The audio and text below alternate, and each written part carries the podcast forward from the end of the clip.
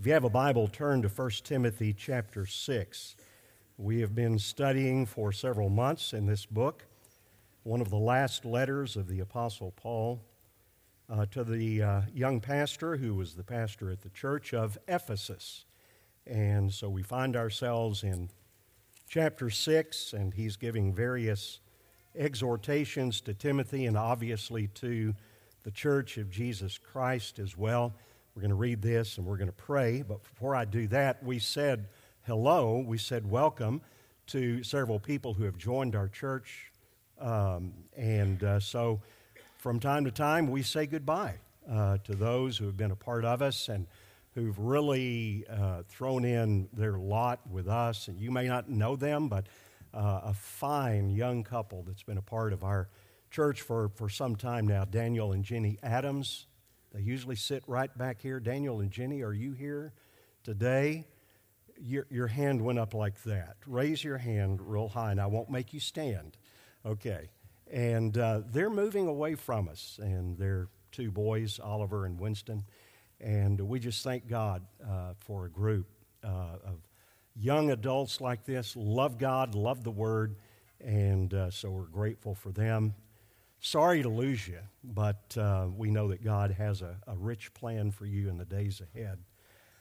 So here we find ourselves in chapter 6 of 1 Timothy, one verse today. Really, I started out doing, I was going to do 6 through 10, realized there's no way, and so we're doing kind of a two part thing. We'll come back, the Lord willing, next week and talk a little bit more in depth about what this means. But this is basically what what Paul said to Timothy, and he said, You need to tell the church this. You need, you need to warn Christians about one of the most devastating things that can happen to them.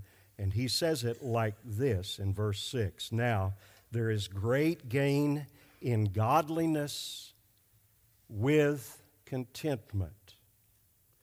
Father, I thank you for your word. I thank you that your word always speaks to us. You've spoken to us already with your word being read. You've spoken to us in the fact that the, the word has been sung.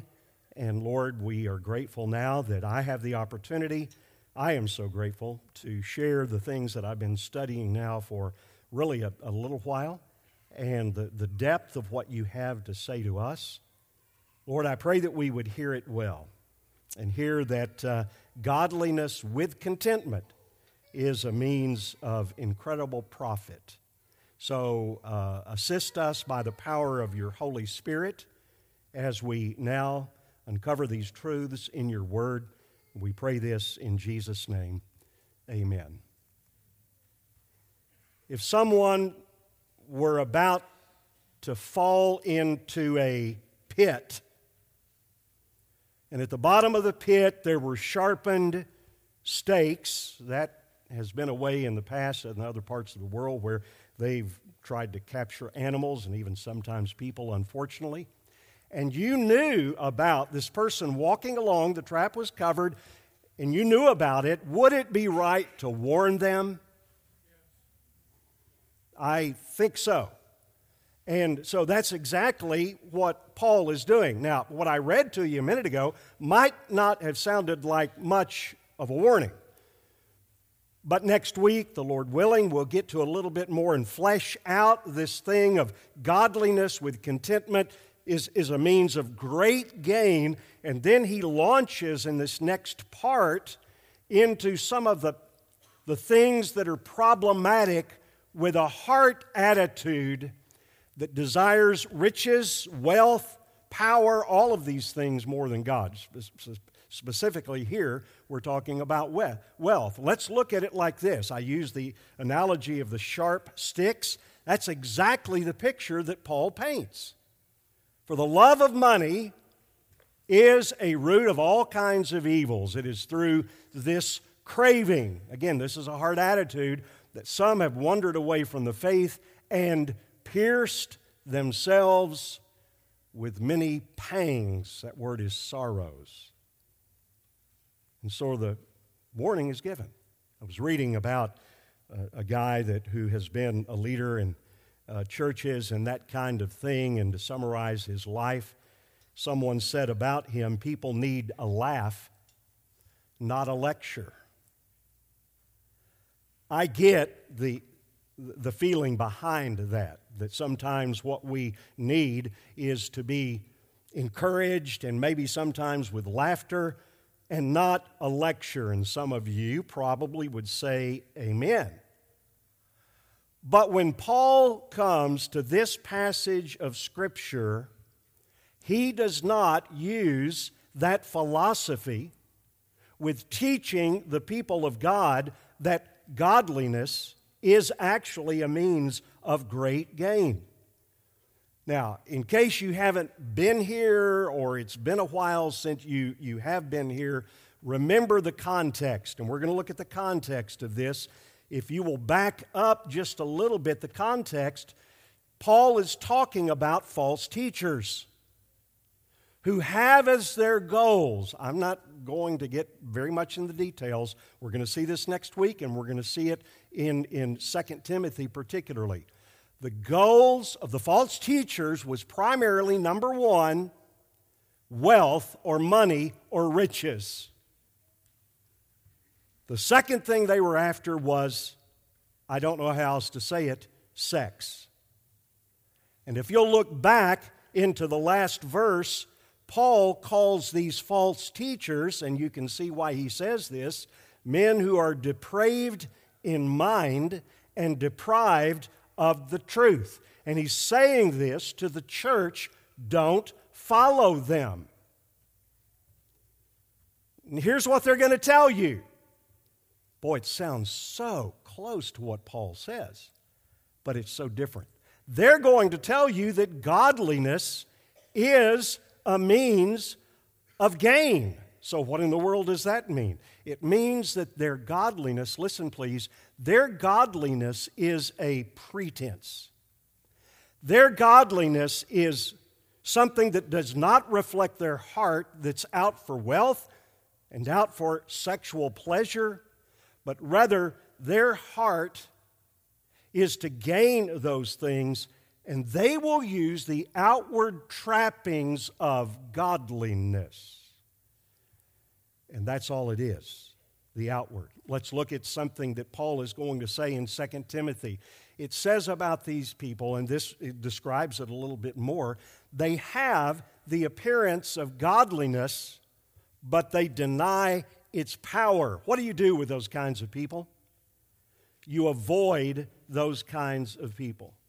Because, as he says in th- that verse that we just read a few moments ago, that they will lead you into much pain. They will lead you into a piercing and many sorrows, the unsuspecting among us. Now, the eternal ruin that he's speaking of here is the word that is used in the King James for perdition which means an ultimate punishment in hell. And we are to pursue godliness. Listen to me. You and I are to pursue godliness as if our very lives depend on it, because they do. Now, let's look at, a, at, this. These are two verses that I've combined. Sometimes I'll do this. And by the way, if, if you're not normally accustomed to, to how we do this here. This is primarily what we want to do, show you in the scripture so that you're not just listening to what a man says. And so here are a couple of verses that talk about just this about godliness and the importance of it, the eternal importance of godliness. What I'm trying to, to impress upon you is that godliness for the Christian if you're not a Christian today, this doesn't apply to you. Hopefully, you will get saved before the end of the, the service, and so this will apply to you. Because godliness is the only way we get to enter into heaven. I, am going to read some of this, but listen to this very carefully. There will be no ungodly people in heaven. Now, we're doing the Lord's Supper today. It should be obvious to you from the, the, the, teaching that we have done over the years. We are not talking about a works theology as if you have to be godly to earn it, but rather it's the other way around because you are born again. We'll talk about that in a second. Because you are born again, that godliness is a natural byproduct of the fact that you have been born again. And there are many verses, I've selected two. Behold, the Lord comes with ten thousands of his holy ones to execute judgment. Now, that, those words, and, and unfortunately they don't, they really ought to make us tremble. Judgment on all and convict all the who? Who? Oh, well, now, wait, wait, you say. I'm a good Baptist. It talks about a very specific group, the ungodly, of all their deeds of ungodliness. It almost sounds as, as if Jude is, is, is trying to make a point here, and he is, of all the deeds of ungodliness that they have committed in such an ungodly way, and then wrap it up with what Peter says by the same word, the heavens and the earth that now exist are stored up for fire. That's yet future, but it will come, being kept until the day of judgment and the destruction of which group? What if they're a member of a church? The key is not your status as a member of the church. The key is are you growing in godliness? Because it has to do with your eternal destiny. Now, let me just stop right here. I, we can just preach sermons and listen to sermons and come and sing and do all the rest of that, or we can hopefully what we will do, every one of us in this room today, and I've, I've been poring over this for, for my own life.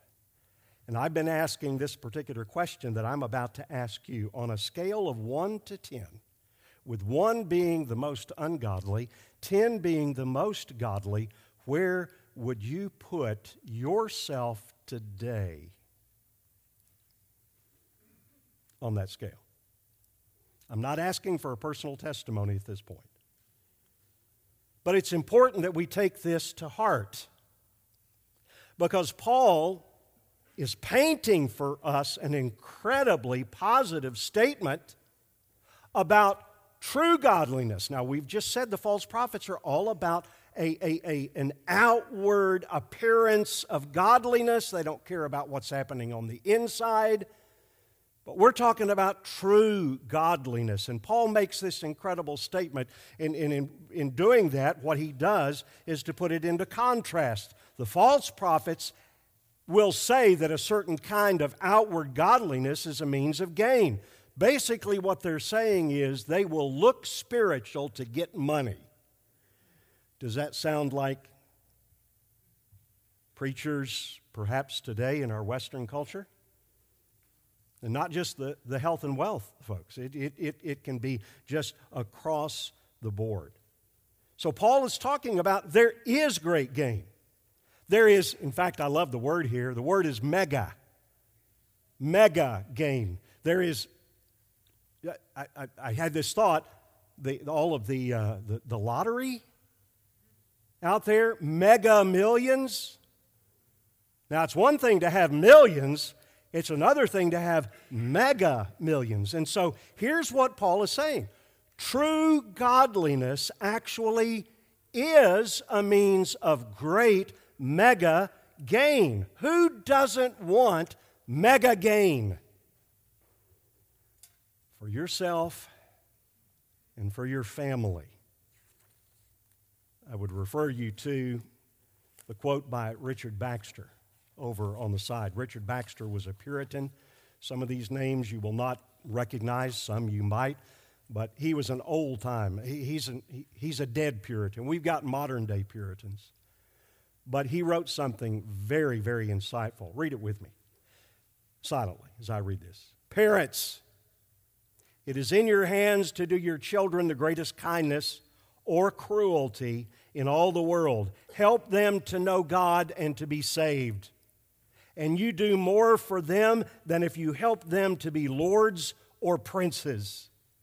if you neglect their souls and breed them in ignorance, worldliness, ungodliness, and sin, you betray them to the devil, the enemy of our souls, even as truly as if you sold them to him. When I read these words of Richard Baxter, I immediately thought back because we went last week to see that movie, Sound of Freedom, that has been panned by a lot of people. And I, uh, Janice, Jan and I just left, and we, is that really, are we that unaware? Who would sell a child? Richard Baxter says, unless you train your children for godliness, that is exactly what you're doing. You betray them to the devil, the enemy of our souls, even as truly as you'd sold them to him. You sell them to be slaves of Satan. Wow. You betray them to him that will deceive them and abuse them in this life and torment them in the next. True godliness and that's what we're after. True godliness actually is, Paul says, a means of great gain, right? Almost right. I, I love these statements that sound so close, but they're gotcha statements. Paul doesn't say that godliness is a means of great gain. Look at what he says. What do you got to add to it? Godliness with contentment actually is a means of great gain. And that is the key. Listen to me. Here's, here's the gospel, in case you haven't heard it. You were created in God's image. Children, listen to me. Young people, listen to me. You were created in God's image. The Bible says it. And by the way, you're going to have, throughout life, you're going to have some source of authority. The Bible is the best source of authority that you, that you can have, ever.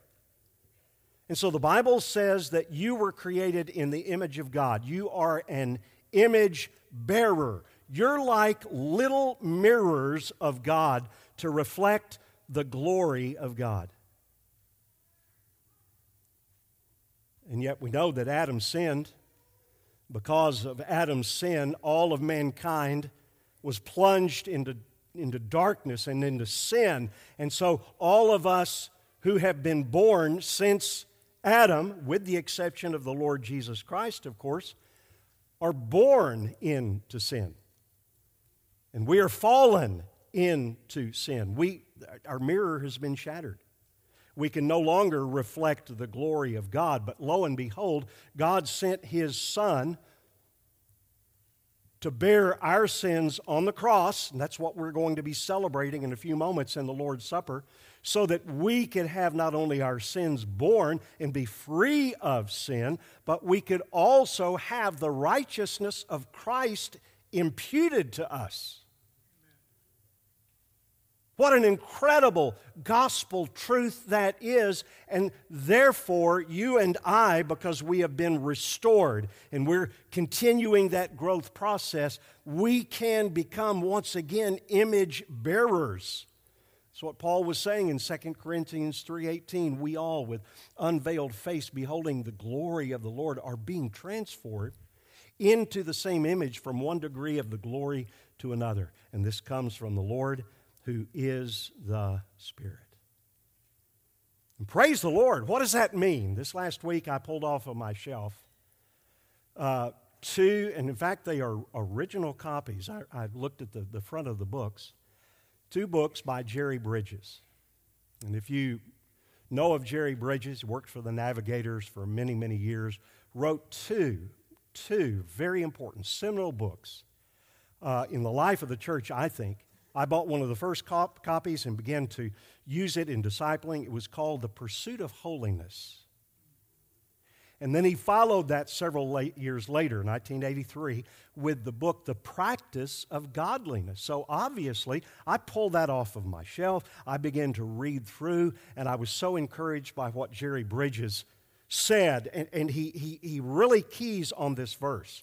And I thought, I've got to share this because you've got to understand what God is after with you as a born again follower of Christ, okay? Super important. Now, I'm going to illustrate this. I thought about this this morning. I thought, I don't normally do this, but then I thought, I do it every Wednesday night for the third and fourth graders in Awana and now an Adventure Club, and I can't wait to get started. It starts on August the 30th. So if you got some third and fourth graders, Miss Chan and, and I will be lead. We've got some other helpers, and we, we have a lot of fun. I use, a, I use a lot of very visual illustrations. That's what I'm doing today. Did anybody notice, or did you care? Well, what's wrong with his foot? Okay. Now, watch this. Look at what Paul says and how easy it is for us to visualize. So, third and fourth graders, I'm hoping that you'll get it. If you get it, there's hope that your parents will get it, okay? All right. Here is how we grow in what God wants us to be as new creations in Christ holiness and godliness. Holiness is a different thing than godliness. Holiness is when we put off, look at it, what he says, the old self and the, the, the, picture that Paul is painting there for, again, the church at Ephesus, is that we are to take off like old, dirty, rotten, decrepit clothing. Take it off.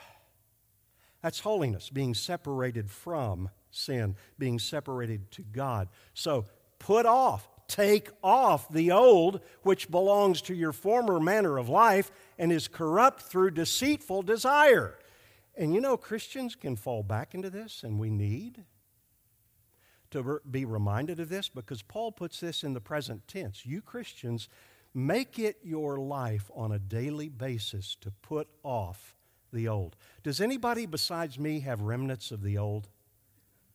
The corrupt? So watch this. Here's what I'm going to do. I'm going to do what Paul says in that first part. Are you watching? I'm going to take off this old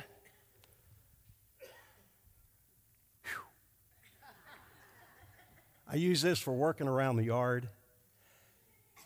This is corrupt. This is rotten.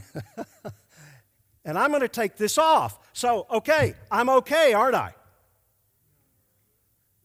No, because the other side of that has to happen.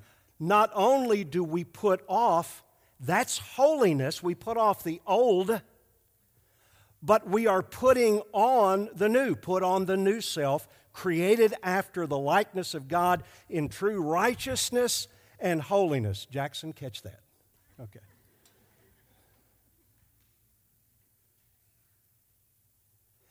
That's the whole picture of what we're trying to, to, say here for every one of us in this room, whether you're a third and fourth grader or you're an 80 year old you're not going to get away from this until the day we go to be with the Lord.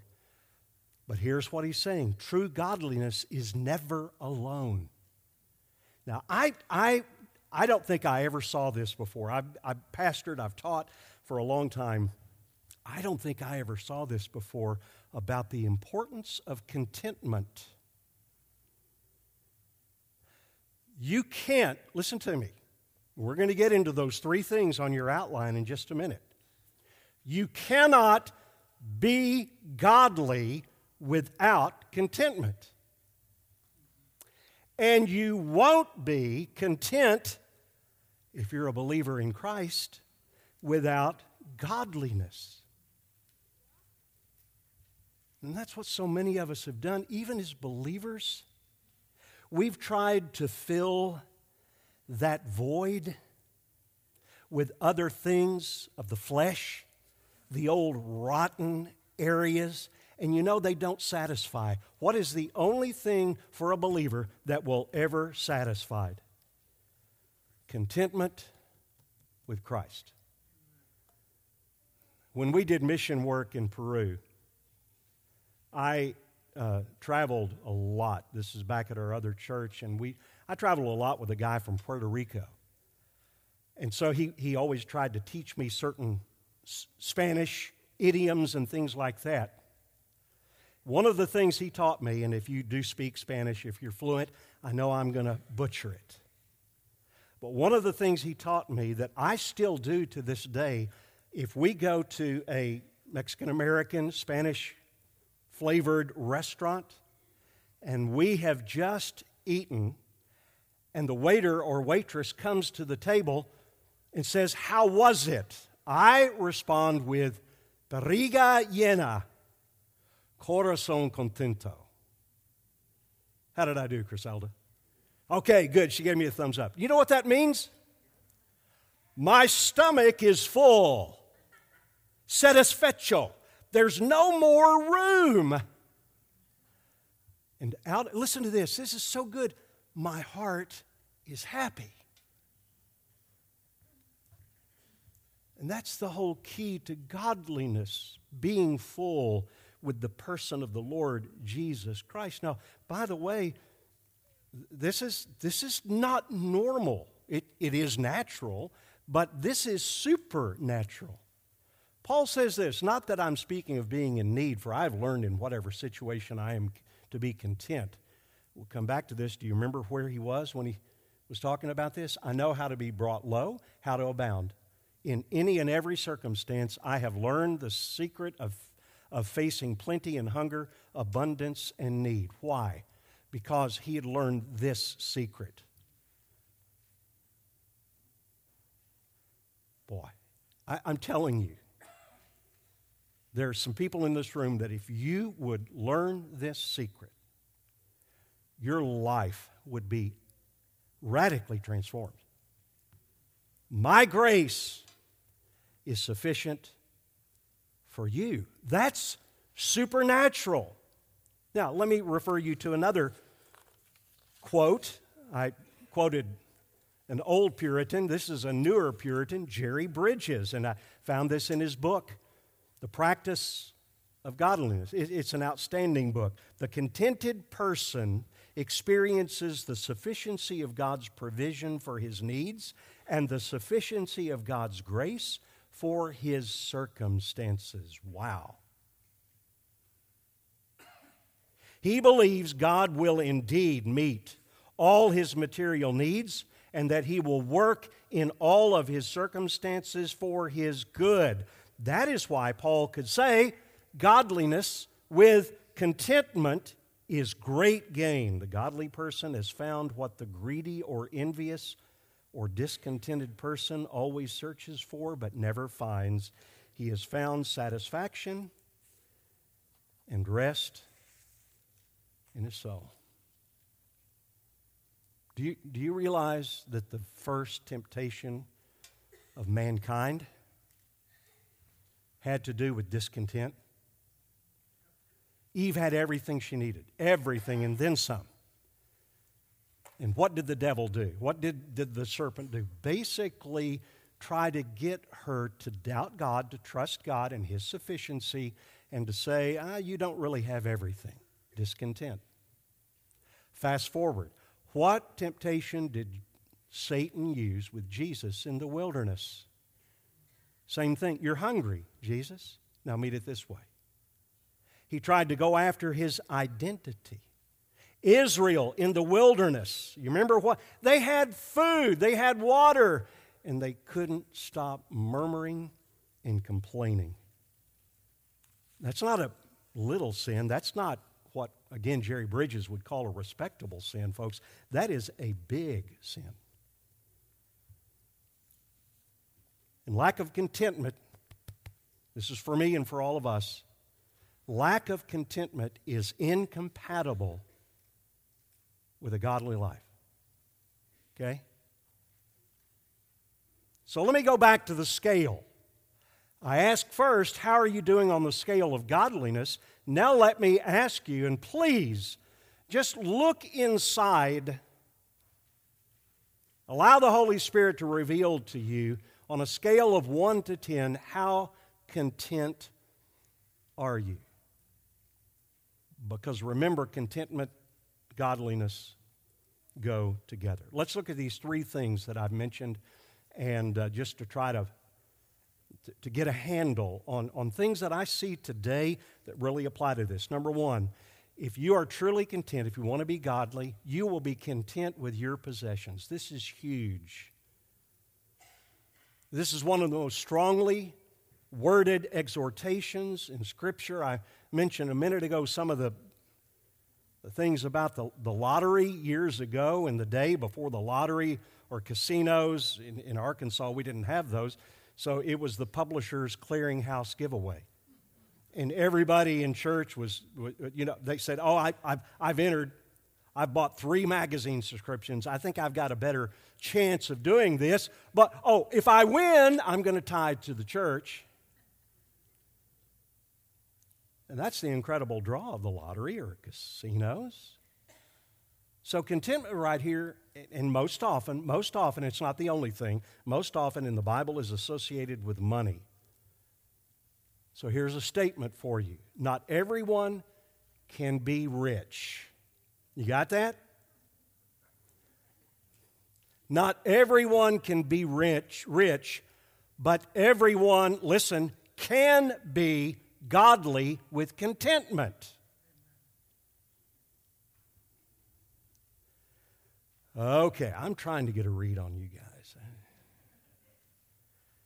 This just, this just, you know, about the time you, Jan and I were, were talking about this last week. I said, honey, on a scale of one to ten, we, we talked about this one of the mornings. Where, where, would you, where would you line up? Where would you rate yourself? And I said, well, I would too. Uh, but it's amazing how certain things can reveal how discontent we really are. You know what the key word is here really is stewardship? It's stewardship. If, if, you, if God has blessed you with a, a good income or whatever, or a heritage or a legacy, guess where that came from? Didn't come from you because you were smart enough or, or, or a hard enough worker. All of those things enter into that. But, but riches and honor come from the Lord. And, and the wisdom of the scriptures in, in praying this kind of prayer. This ought to, whenever you pray, and I hope you do pray through the, the, the Lord's Prayer as a model from time to time at least. Give us today our daily bread. I use the Lord's Prayer as a model, and I pray that for, for me, for our family, for our church. But I think these words are so filled with wisdom. Give me neither poverty nor riches. Feed me with the food that is needful for, to me, lest I be full and deny you and say, Who is the Lord? or lest I be poor and steal and profane the name of the Lord. And it, it, it almost goes without fail, folks that the more money enters into it, and if we don't have the right idea about money and being a steward of money, guess what?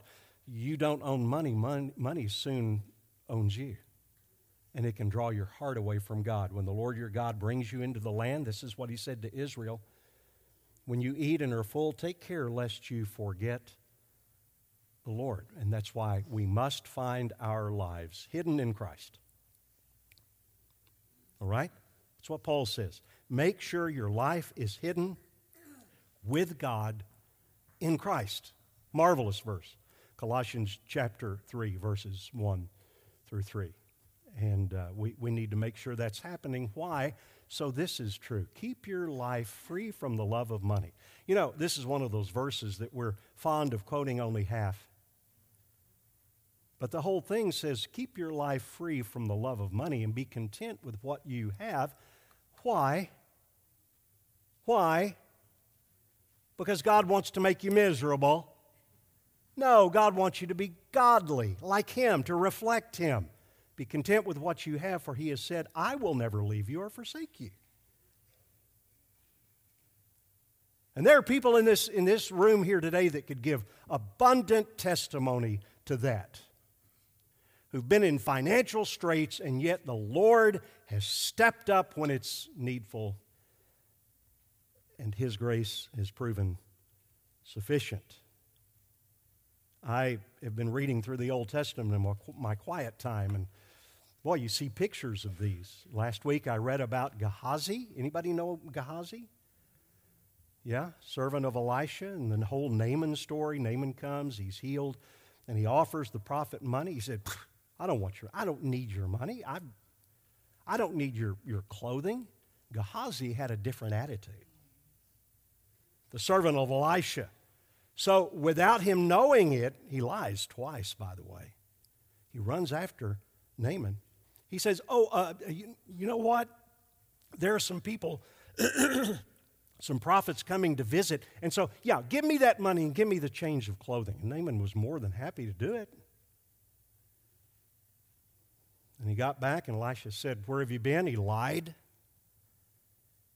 Now, what's interesting in that story is that it never says God took the money away. So, apparently, Gehazi had a pretty neat little living. But guess what he also had? The leprosy that clung to Naaman was now on him. And he said, as a result of that, th- this is consequence. God knows the heart, and He will give the right consequences. Leprosy will not only not leave you, it will never leave your prodigy. It'll never leave your kids, your grandkids. Hmm. Is that a price that's worth paying? So be content with possessions. Uh, why? We'll talk about this more next week. Did you come into the world with fine clothing?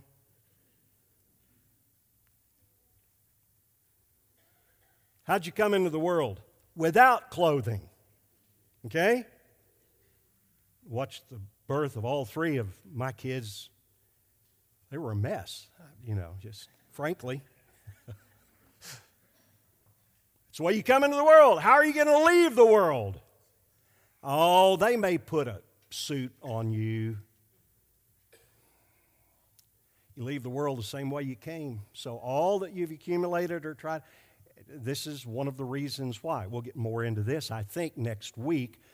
And, then this other one from Psalm don't be afraid when a man becomes rich, your neighbor or whatever. Please don't be envious.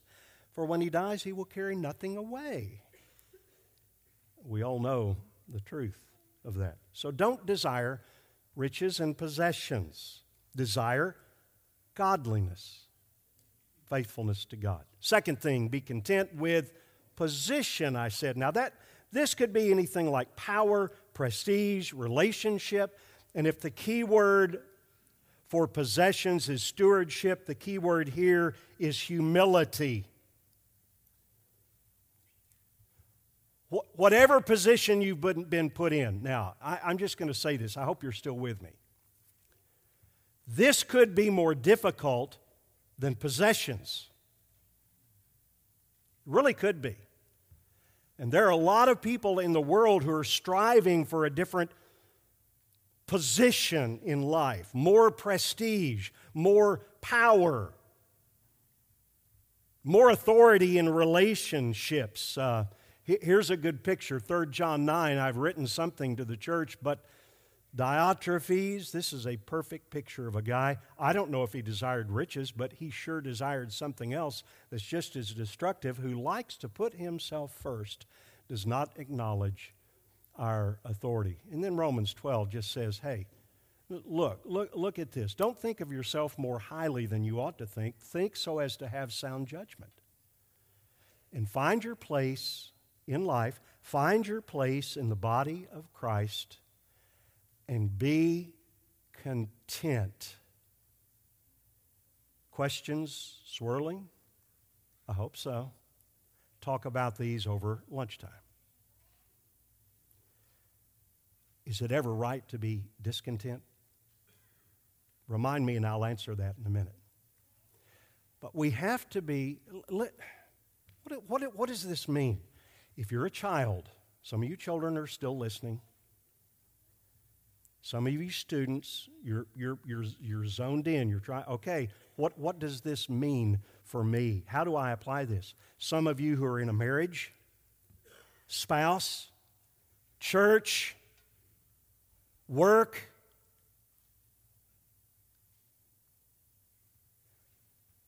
One way to see where you fit on the scale how much are you complaining against the hand God has dealt you? Oh, that sounds big. And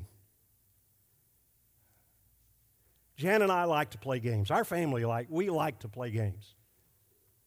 And so we have found this game. Somebody introduced us to it. I, I think it was the McGee's. I can't remember, but anyway. So we play it almost every night. Rummikub. And you draw tiles, and then you try to make, you try to go out. I, I hate to admit this because this was a, I mean, and you extrapolate from, from small to big. If I can't be satisfied with tiles that are drawn off of a table, what does that say about me for the big things? Seriously. So we're playing, and Jan is beating the fool out of me like she normally does. And I'm, I'm drawing, and I can't even, if you understand the game, I can't even come out. I, you, you got to have 30 points to come. I, I've filled the first two rows, and I've got them lined up on the table, and I am fuming.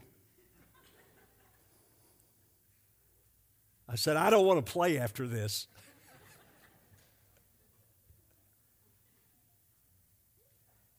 And the, the Holy Spirit, as He often does, said, okay, godliness with contentment. And a verse came to me. Really, you know, the Holy Spirit will just bring verses to us, usually when we need them, if we put them into our heart. The lot is cast into the lap, but its every decision is from the Lord. And in railing against my hand that I had been dealt, who was I really railing against?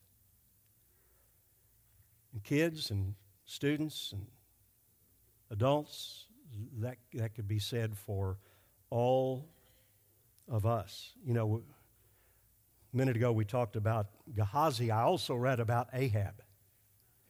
Remember Ahab? He was the king, he had everything except for Naboth's vineyard.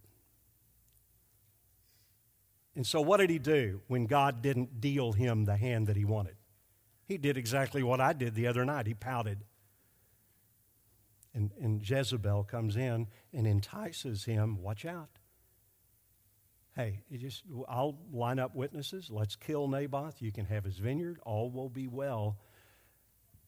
Except God is aware. The prophet Elijah came and said, Oh, and by the way, Ahab, the dogs will lick your blood, which happened. And Jezebel, you will be dung on the face of the earth. Go back and read that story. It's uh, PG at least, but uh, it's a good story about being content with position. Last one. Let me see if I've got anything more. Oh, yeah, Acts chapter 16. Uh, Ahab was discontent Listen to this Ahab was a king discontent to sit on the throne. Paul and Silas were content to be in stocks in a jail. Ahab pouted. And Paul and Silas did what? They praised. How could they do that? Here, I've learned to be content in whatever situation I am in. Let me go on to the last one content with person. Please, please, please hear me because this is, I, I agree with a, a, a, a popular trope that's out there that this is one of the most crucial, critical uh, uh, issues of our time. The only thing is the people who are saying this, uh, fronted, fronted, by the way, by Francis Chan, they're taking a different tact as to this, how to solve it. And, and we need to learn godliness with contentment in terms of our person. Please hear this, okay? God created you. Young man, young woman, child, a boy, a girl. God created you exactly the way He wanted you to be. No mistakes. And it's just as simple and as beautiful as that. Now, yes, we are born into sin, and that's the problem today. We, we've got people who are gripped with, with sin. David said this look, guys, the, what I did when I was 50 goes back to, to, to my birth. You can be drawn away. You can follow people down, false teachers, down a path that is going to end up with sharpened stakes. And by the way, if you look up this word, I, there are so many new words and terms that even though I, I, I try to keep up with a lot of this uh, for, for, for, your good, uh, this is a word that was interesting when I looked it up. Have you ever have you heard of the word dysphoria? How many of you have heard of the word dysphoria? Okay, put your hands down. How many of you heard of the word dysphoria 10 years ago? If you look it up on Wikipedia, dysphoria simply means a state of unease or dissatisfaction. Hmm, discontent.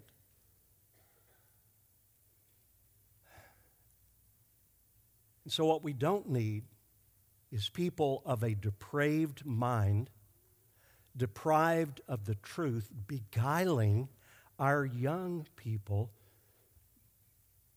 who look at themselves. You, you, know, they, they look at that, that passage out of Psalms.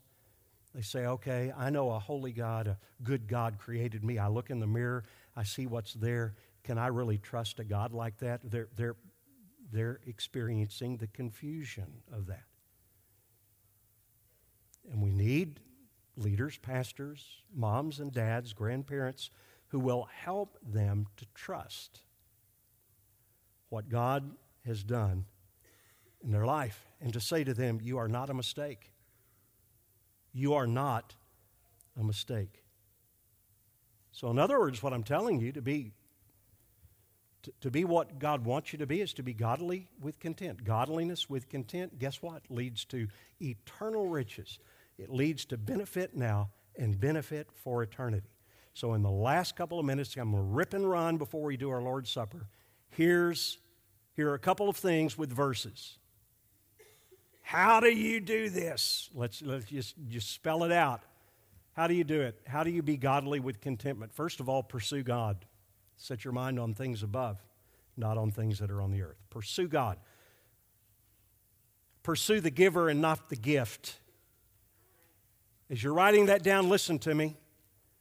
You can be orthodox in your theology and moral in your lifestyle and still not be godly.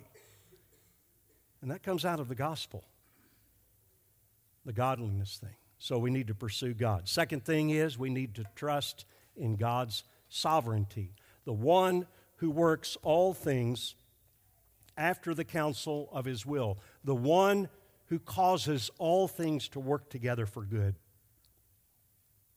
All things to work together for good.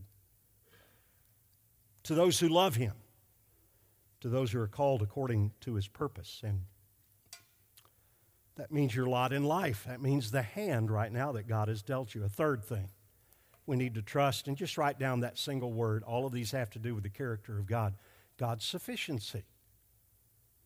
God is a big God. And we can trust His sufficiency. My grace is sufficient for you. My God will supply all of your needs according to His riches and glory in Christ Jesus.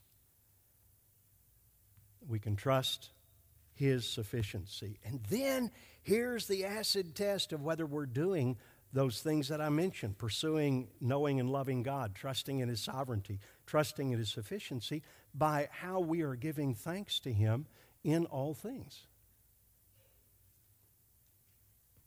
Give thanks in all circumstances, for this is the will of God in Christ for you. In fact, the psalmist says that this is thanksgiving at times is a sacrifice. Anybody ever felt that?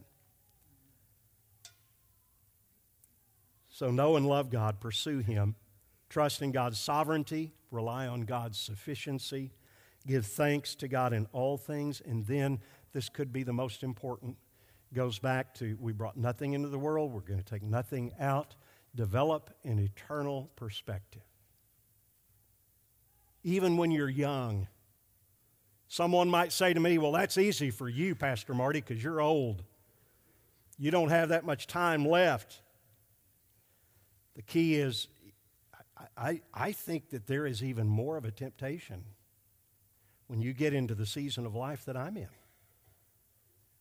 to have that attitude, I'll, I'll never die, but develop in eternal perspective. And all, all of that goes back to it's the grace of God. Grace doesn't just let us get by with what we want. Grace of God has appeared bringing salvation to all people, training us to renounce what?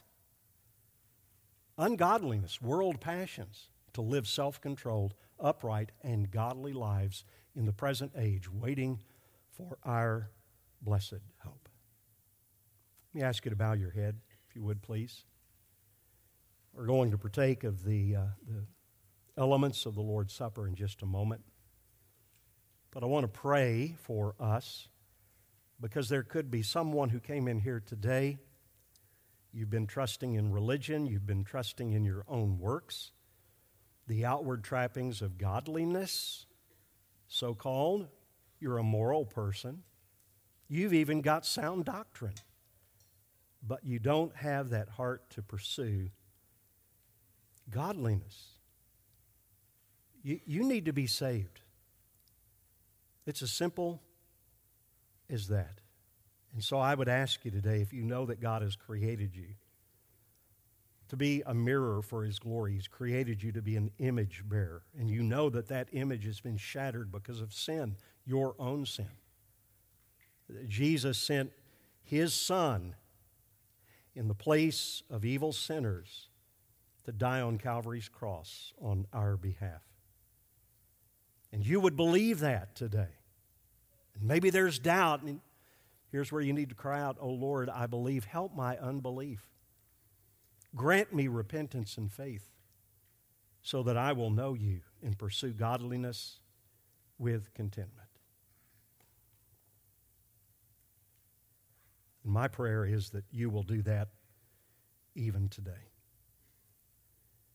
So, Father, I thank you for that. And now, as we segue into the partaking of the Lord's Supper, we ask you to help us in this simple symbol. In Jesus' name, amen.